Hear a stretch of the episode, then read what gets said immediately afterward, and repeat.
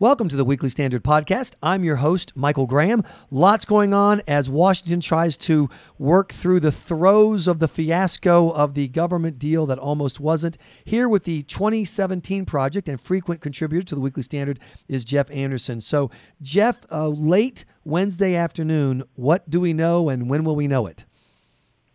Well, Michael, it looks like there's a uh, some sort of Senate compromise uh, that's been hammered out by both parties and uh, looks to be headed toward a vote, I guess, as early as today. Um, it's not really very clear what that compromise is at this point. It seems to be pretty hush hush. Uh, not many details have come out, but I think it's uh, pretty safe to say that what it, what it looks like is more more of the same. That we've kind of gone through this whole process pretty much for nothing because it's going to come out about like uh, at the same place we went into it. What What do you mean by that? There'll be no changes to Obamacare. N- nothing. Yeah, no, uh, no, no noteworthy changes to Obamacare. It looks like there may be a uh, some uh, some language requiring the Obama administration to actually verify people's incomes before they get the income-based subsidies that taxpayers will be fitting the bill for.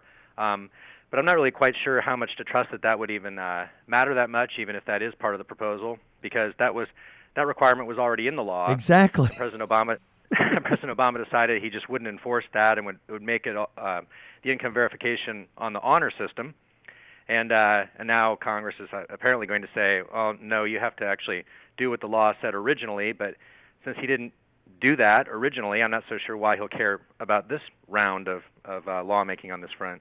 So all of the thrashing, all of the high-profile fighting, all of the media coverage, all of the hand-wringing over government shutdowns and possibly hitting the debt ceiling and the Republicans have nothing to show for it. I'm thinking of that phrase that uh, Speaker Boehner used not long ago crap sandwich. I, am I in the right part of the kitchen here, Jeff? well, I mean, I, I guess another way to put it, that's true. Another way to put it is the Democrats don't really have anything to show for it either. I mean, it's really, it's all been kind of much ado about nothing. You've got um, everybody sort of in the same place as, I mean, we had uh, a current budget deal in 2013. It looks like we'll have something very similar coming out of this process. And um, I guess the good news, if you will, if, is we get to play it all again in in early uh, 2014 as the the extension uh, of uh, th- these deals apparently go only until January or February. I think if they're increasing the debt ceiling until February and and funding the government until some point in January. So there will be another round of this, uh, for for better or worse. Uh, well, this is. I think this is the frustrating part. Is you say the Democrats don't think show for it. They have the, the chance to show that the Republican Party has a, a, major unity problem. They've also had a chance to watch Republican poll numbers plunge. And yes, it's true that President Obama's numbers aren't great and the Democrats aren't great either. Poll after poll shows Republicans paid a higher price. And I think a lot of us who are you know, hoping for policy outcomes that are better, kind of, you know, voters in the stands cheering on the guys who are advocating our policies are looking at this going, this seemed to cost us a lot and doesn't seem to have gained us anything. Yeah, I guess I would question how much it cost. I mean, certainly it was frustrating to watch the Republicans' uh, handling of this, and and they do seem to have something of a unity problem. I would agree, but on the other hand, the Democrats have a uh, a unity problem of the other sort. They're all just in lockstep behind Obamacare, which the American people don't want and have never wanted.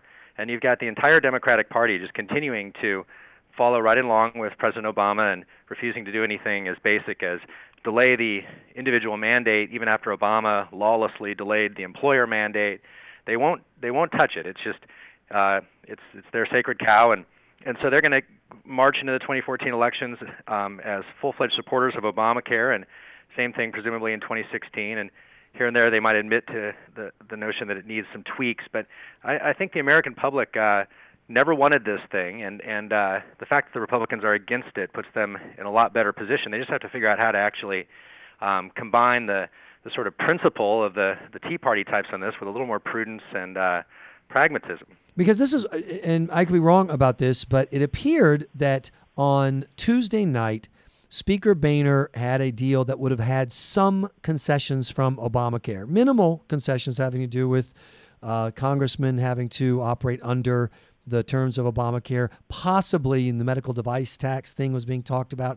And it seems as though the activists who were the most anti Obamacare were the ones who stopped that deal from going forward. And if that's the case, this seems to me uh, like a completely unforced error that today you could have the president saying, I'm prepared to hit the debt ceiling theoretically tonight because I'm demanding the medical device tax and I refuse to give up special perks for Congress.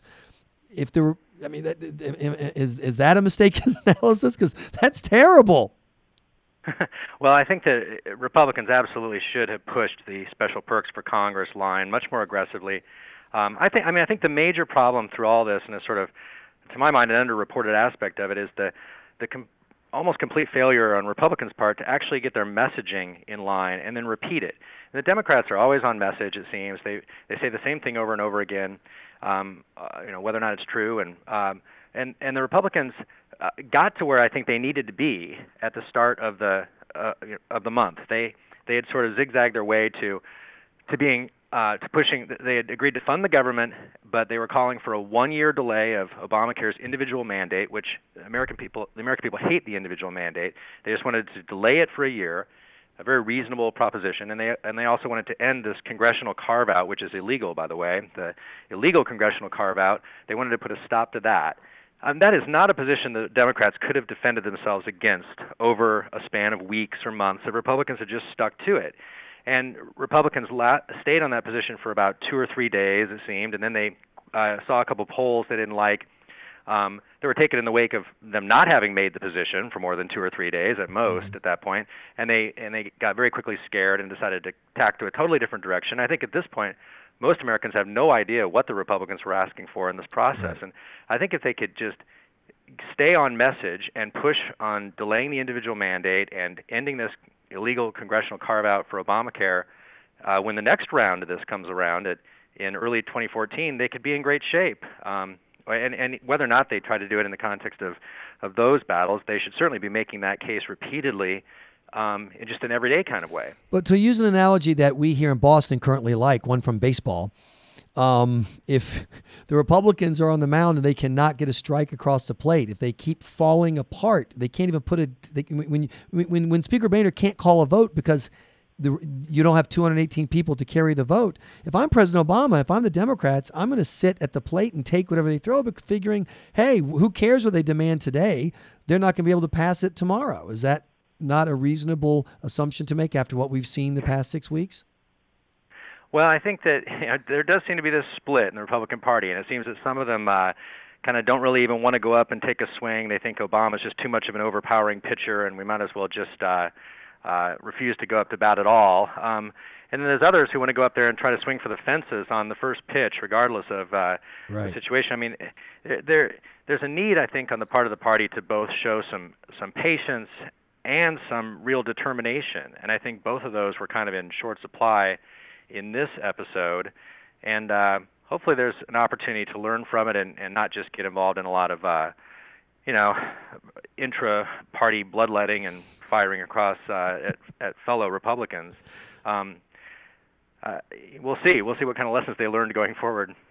Uh, well, let's hope you're right. But alas, history teaches us that if you ever look down the sights of a Republican gun, you will inevitably find a Republican foot.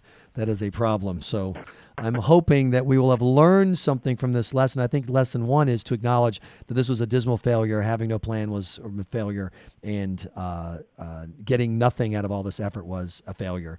And if we learn that, then maybe we can go forward with a smarter strategy in the future. Jeff Anderson, thanks much for your time. We really appreciate it. Thank you, Michael.